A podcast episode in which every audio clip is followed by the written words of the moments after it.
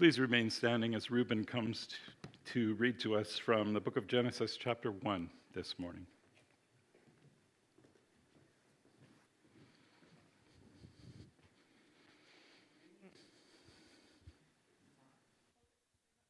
Reading from the book of Genesis, chapter 1, verses 1 to 10. In the beginning, God created the heavens and the earth. The earth was without form and void, and darkness was over the face of the deep. And the Spirit of God was hovering over the face of the waters. And God said, Let there be light, and there was light. And God saw that the light was good, and God separated the light from the darkness. God called the light day, and the darkness he called night. And there was evening, and there was morning the first day. God created, or and God said, Let there be an expanse in the midst of the waters, and let it separate the waters from the waters. And God made the expanse and separated the waters that there that were under the expanse from the waters that were above the expanse. And it was so. And God called the expanse heaven, and there was evening and there was morning the second day. And God said, Let the waters under the heavens be gathered together into one place, and let the dry land appear. And it was so. God called the dry land earth, and the waters that were gathered together he called seas. And God saw that it was good. This is the word of the Lord. Please be seated.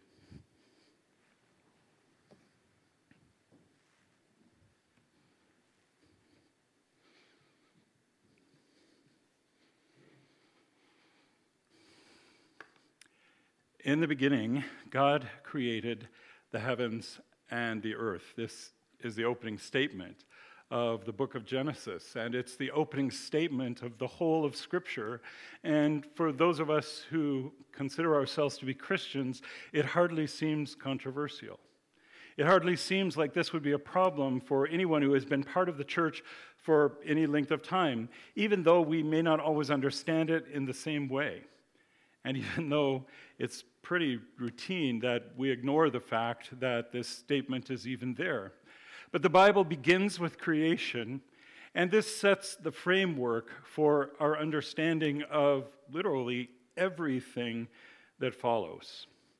There are, of course, those who disagree with that statement. Andrew Sandlin, in his book Creational Worldview, quotes one, Paul F.M. Zahl, a prominent evangelical, who said, We evangelicals do not start with a theology of creation. I would beg to differ, but that's his idea. The idea that God or a God created the world may be considered a surmise, even a conclusion, based on observation and human reason, but it is not the starting point of Christianity. The starting point of Christianity is more specific and less abstract. I, am not sure how you can be more specific, really, than in the beginning, God created the heavens and the earth. But in his idea, God became one of us. This is the essence and starting point of Christianity. And of course, this man's use of the phrase, the idea that God, or a God, small g, created the world may be considered a surmise or a guess, even a conclusion based on observation and human reason, really tells us all that we need to know about what passes for evangelicalism in his mind. The idea that God created the world is not a surmise or even a conclusion based on human reason. The idea that God created the world is really just a stone cold fact based on the fact that he revealed it that way in Scripture. And as we saw last Sunday, all Scripture, from Genesis 1 1 to the end of the book of Revelation, all Scripture is God breathed, it is inspired of God and is profitable for doctrine, for reproof, for correction, for instruction in righteousness, that the man of God may be completely, thoroughly trained for every good work. And that means what Paul said means that even this scripture that tells us about the ancient origins of the world is inspired by God. In the beginning, God created the heavens and the earth. It is and always has been the opening statement of holy and divine scripture, to borrow a phrase once again from the Belgic Confession. So, apart from Genesis 1, verse 1, we could only surmise. We could only guess that God, or presumably a God with a small g, not only created all things, but became one of us. And we could only guess at why that would even matter. We would have really no idea. If in the beginning God did not create the heavens and the earth, if in the beginning there was no God, then in reality it really doesn't matter if a God of some description decided to become one of us. If we are guessing about creation, then we are also guessing about the incarnation of Jesus Christ. And if we are guessing about either of those things, then we really have no gospel to proclaim. What we have is an evangel- evangelicalism without an evangel. We have so called gospel centered churches with no gospel at the center. As Sandlin wrote, because evangelicals have embraced a truncated view of the Bible's message, because they have emphasized the evangel, narrowly construed as the be all and end all, a growing number have been willing to sacrifice the more fundamental creational truths on which the true evangel is founded.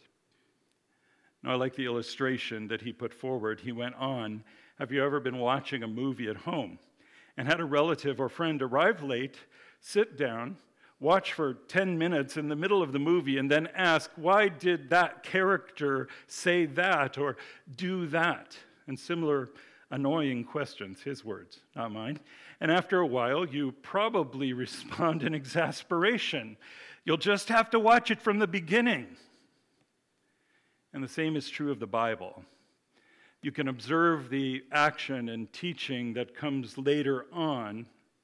But if you really want to understand that in the context in which God gave it, then you have to start from the beginning.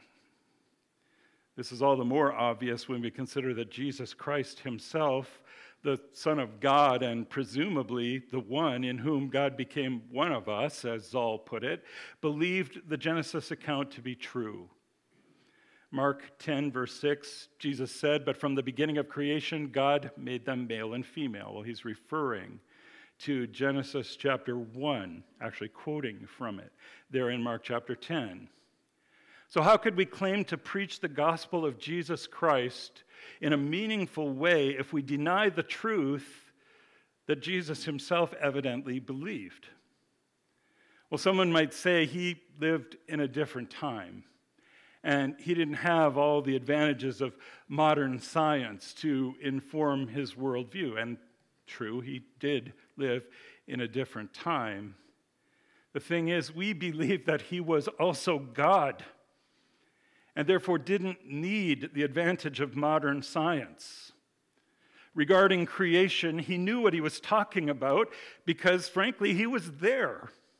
As we have seen in our study of the Gospel of John, in the beginning, same opening expression at the beginning of the Gospel of John that's used in the Greek version of Genesis. In the beginning was the Word and the Word was with God, and the Word was God. He was in the beginning with God. All things were made through him, and without him was not anything made that was made. So when Jesus speaks of the beginning, as he did again in Matthew chapter 19, verse 4, he who created them from the beginning made them male and female. Not only did Jesus know exactly what he was talking about, he knew what he was talking about because he was talking about his own handiwork. He who made them from the beginning is he himself. Jesus is not only the author and finisher of our faith, that religious part of our life, Jesus is the author of life itself. And if we deny creation, then we deny the Creator. If we get creation wrong, we get the gospel wrong. If we deny Genesis, we deny Jesus. And that means that with the opening statement, in the beginning, God created the heavens and the earth, a line is drawn.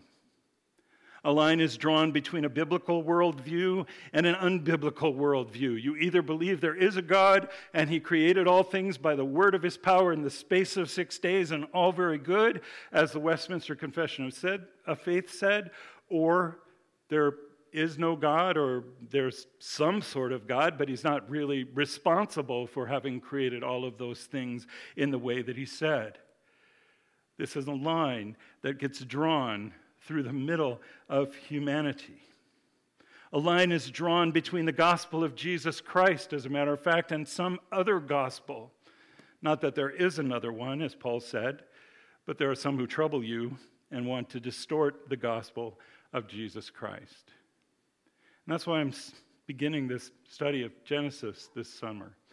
Because in the account of the beginning, given to us by the one person who was there, well, we're talking about God, so the three persons who were there, although they existed in one essence, in this account of creation, we have the foundation on which our understanding of the rest of the scriptures and our understanding of the gospel must rest if we want to really understand what God is saying. If we don't believe what God says in the first three chapters of Genesis regarding creation and regarding the fall, Frankly, we have no need for a redeemer. We have no need for a savior. What would be the point? Jesus came into the world to save his people from what? It's only when we understand that God made this world, God entered into covenant with the people that he created into his image, and that when they fell from that covenant, violating God's law, there was a need created a need for a Savior, a need for a Redeemer, a need for one who could reconcile the world to himself. Now, since this is the first sermon in this series, we have to address the obligatory questions of who wrote it and when was it written. That's just something that is part of every biblical sermon series and Bible study. But it's especially important here because we may come to this book as if Genesis were kind of a standalone volume in God's library, just one of the 66 books which together make up the scriptures. The thing is, though, Genesis is not. Let me say that again for emphasis Genesis is not a book that was written over a vast period of time based on multiple sources, which were themselves compilations of oral traditions handed down over generations in such a way that those stories and even myths were distorted and, and lost in the process of transmission. And what we got was somebody's best guess at the kind of mythology that God wanted to give to his people. These are not stories, they are not myths that were eventually codified to cement the power of the priesthood over an ancient and presumably ignorant people.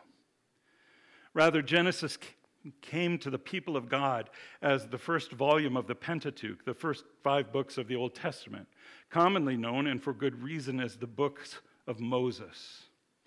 And in John chapter 5, verse 46, Jesus himself said to those who were persecuting him, These are, in fact, the books of Moses. If you believed Moses, he said, you would believe me, for he wrote of me. And again in Luke 24, with two of his disciples on the road to Emmaus after the resurrection from the dead, we're told that beginning with Moses and all the prophets, he interpreted to them in all the scriptures the things concerning himself. And a little later, in the upper room, Jesus said to them, These are my words that I spoke to you while I was still with you, that everything written about me in the law of Moses and the prophets and the Psalms must be fulfilled. Incidentally, when Jesus in that day said, the law of Moses and the prophets and the Psalms, that sums up the whole of the Old Testament scripture. The New Testament had not been given yet. But the Hebrew understanding of the Old Covenant scripture was law, prophets, psalms, writings. So Jesus is just saying that everything that was written about me in the whole of this book that we know as the Old Testament had to come to pass. And the law of Moses was specifically understood to refer to the Pentateuch, the first five books, including Genesis. So, again, who wrote Genesis? Moses. How do I know this?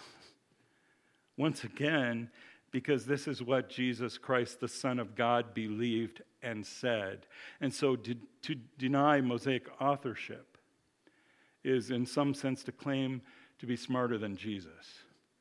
There's a lot of people out there who are quite willing to make that claim. They say Jesus just believed that Moses wrote these books based on the traditions of the Jews and he didn't know any better.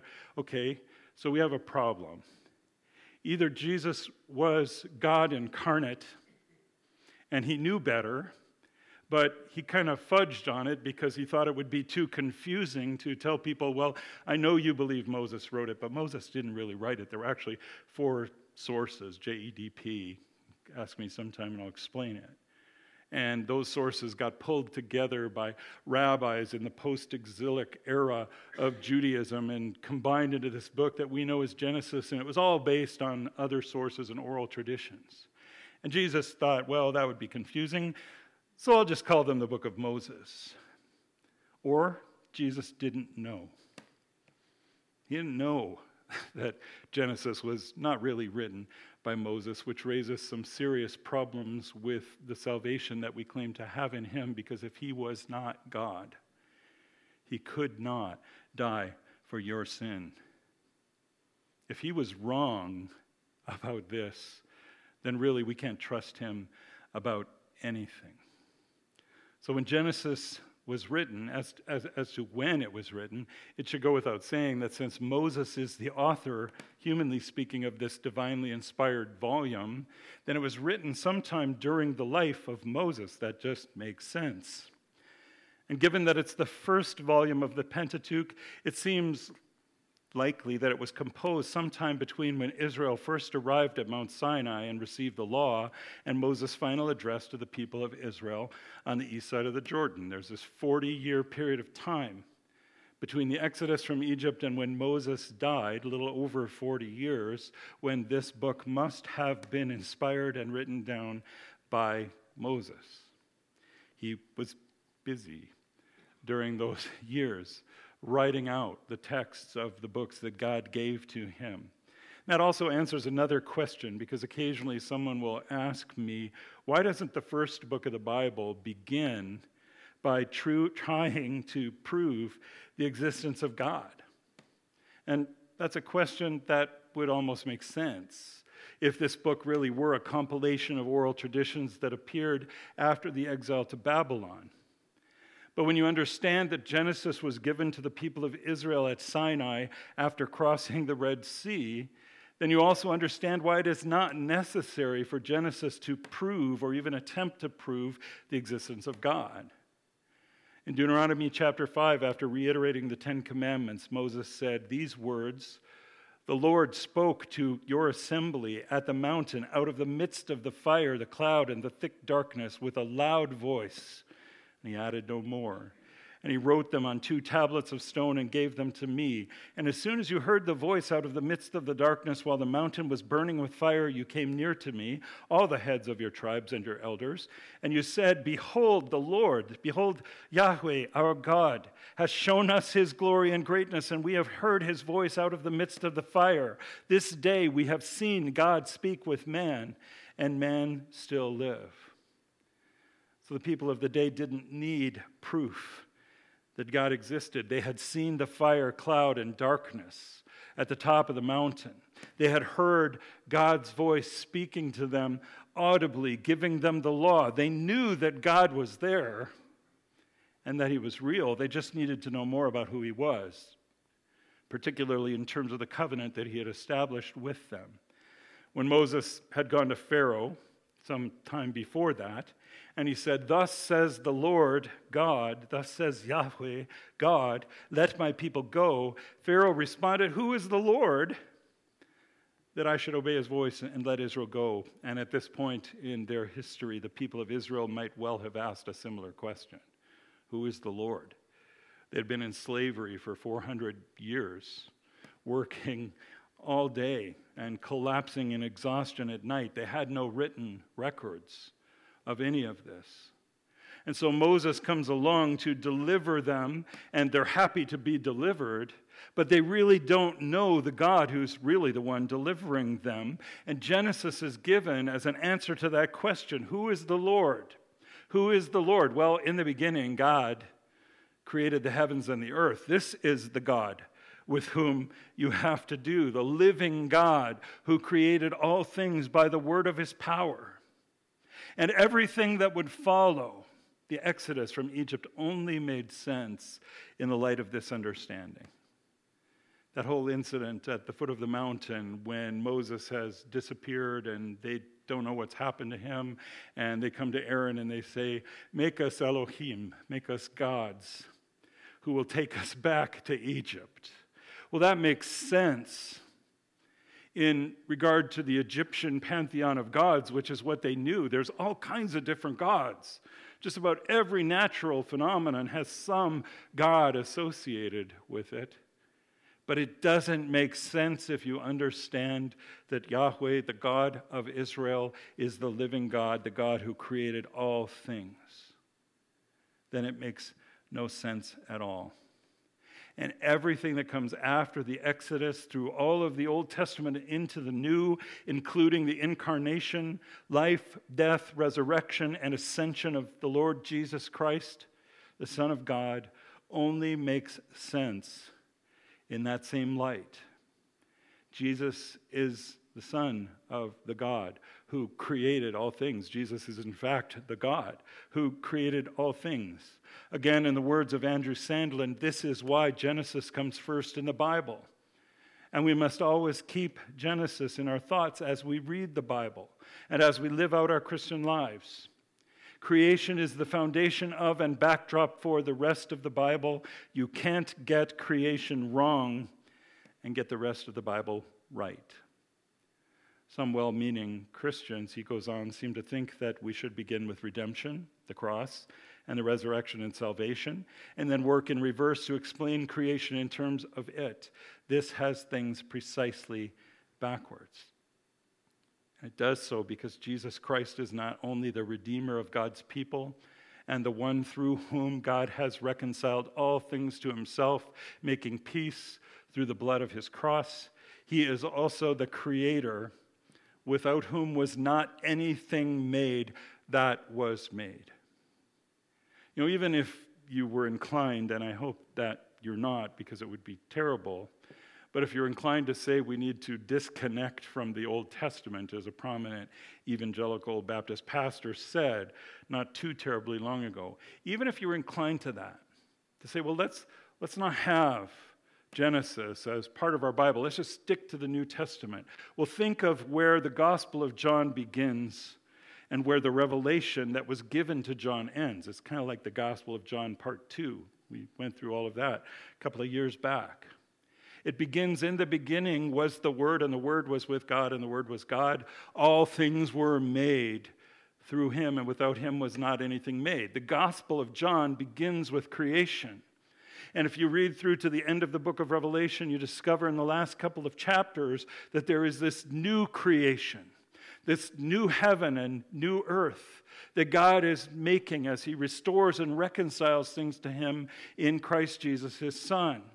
So even if you were to say, well, we don't like the book of Genesis, and I hope you won't, and I hope you'll come back to hear more of it as we study through it together. But you don't do away with the problem. The Gospel of John teaches us that Jesus Christ is the creator and sustainer of all things. He is not merely, as difficult as it is to use that word, our Savior. He is our Creator. He is our Redeemer. He is the one who recreates us through the work of His Holy Spirit into His image so that we may be like Him. Jesus is God. He is our Savior precisely because He is God. If He were not God, He could not be our Savior. And as God, the Creator of all things, by the way we exist, and we have been saved for Him, of Him, through Him, and to Him, not the other way around. In other words, not only is he our Savior, Jesus Christ, through whom and for whom all things were created, is Lord. In the course of this series, if the Lord is willing, we're going to be looking not only at creation, but also at what some have called creational norms. In other words, we will be looking at some things that were broken by mankind's fall into sin, not at the way they are in their brokenness, but at the way that they were and at the way that they were meant to be. Well, all of this is meant not to lead us to despair at the brokenness of our fallen world when we compare it to the world that God made. It's meant to lead us to rest our hope in God. The Apostle Paul wrote in Romans 8 For I consider that the sufferings of this present time are not worth comparing with the glory that is to be revealed in us. That's a verse we all need to memorize. For the creation waits with eager longing for the revealing of the sons of God. For the creation was subjected to futility not willingly, but because of him who subjected it in hope that the creation itself will be set free from its bondage to corruption and obtain the freedom of the glory of the children of God. See there the connection between the creation itself, which was subjected to futility in the fall, and the reconciliation and restoration of that creation, which happens through the work of Christ as he redeems his people from our sin. For we know that the whole creation has been groaning together in the pains of childbirth until now. And not only the creation, but we ourselves who have the first fruits of the Spirit groan inwardly as we wait eagerly for the adoption as sons, the redemption of our bodies, which happens when Christ comes again and all things are made new. The redemption of our bodies is the restoration of what is now to the way that it was meant to be. And we can only understand that in the light of God's creation.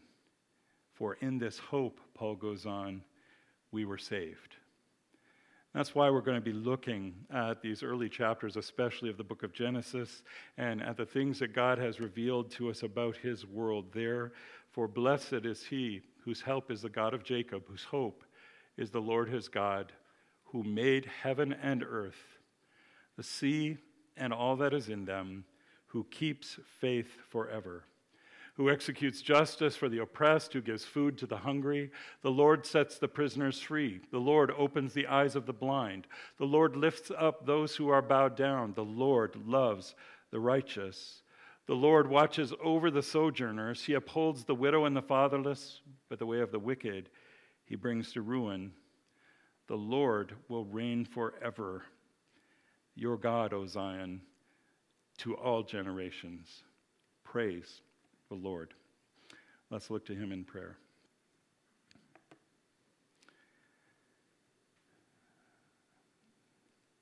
Father, as we begin this series looking at the book of Genesis, at the word that you inspired and gave to your people through Moses. And Father, as, as we consider things that go back well before his time, all the way to the beginning of this world that you made, help us to keep in mind that of all people, you're the only one who was there, who not only observed the things that happened, but who made those things happen as you created the world by the word of your power. Give us faith, as the writer to the Hebrews says, to understand that everything that we see, the world that is, was made from things which do not appear. And Lord, help us to trust in you that as the God who has the power to create all things from nothing, that you also have the power to redeem us from our sin and to make us your own and to draw us to yourself. In Jesus' name, amen.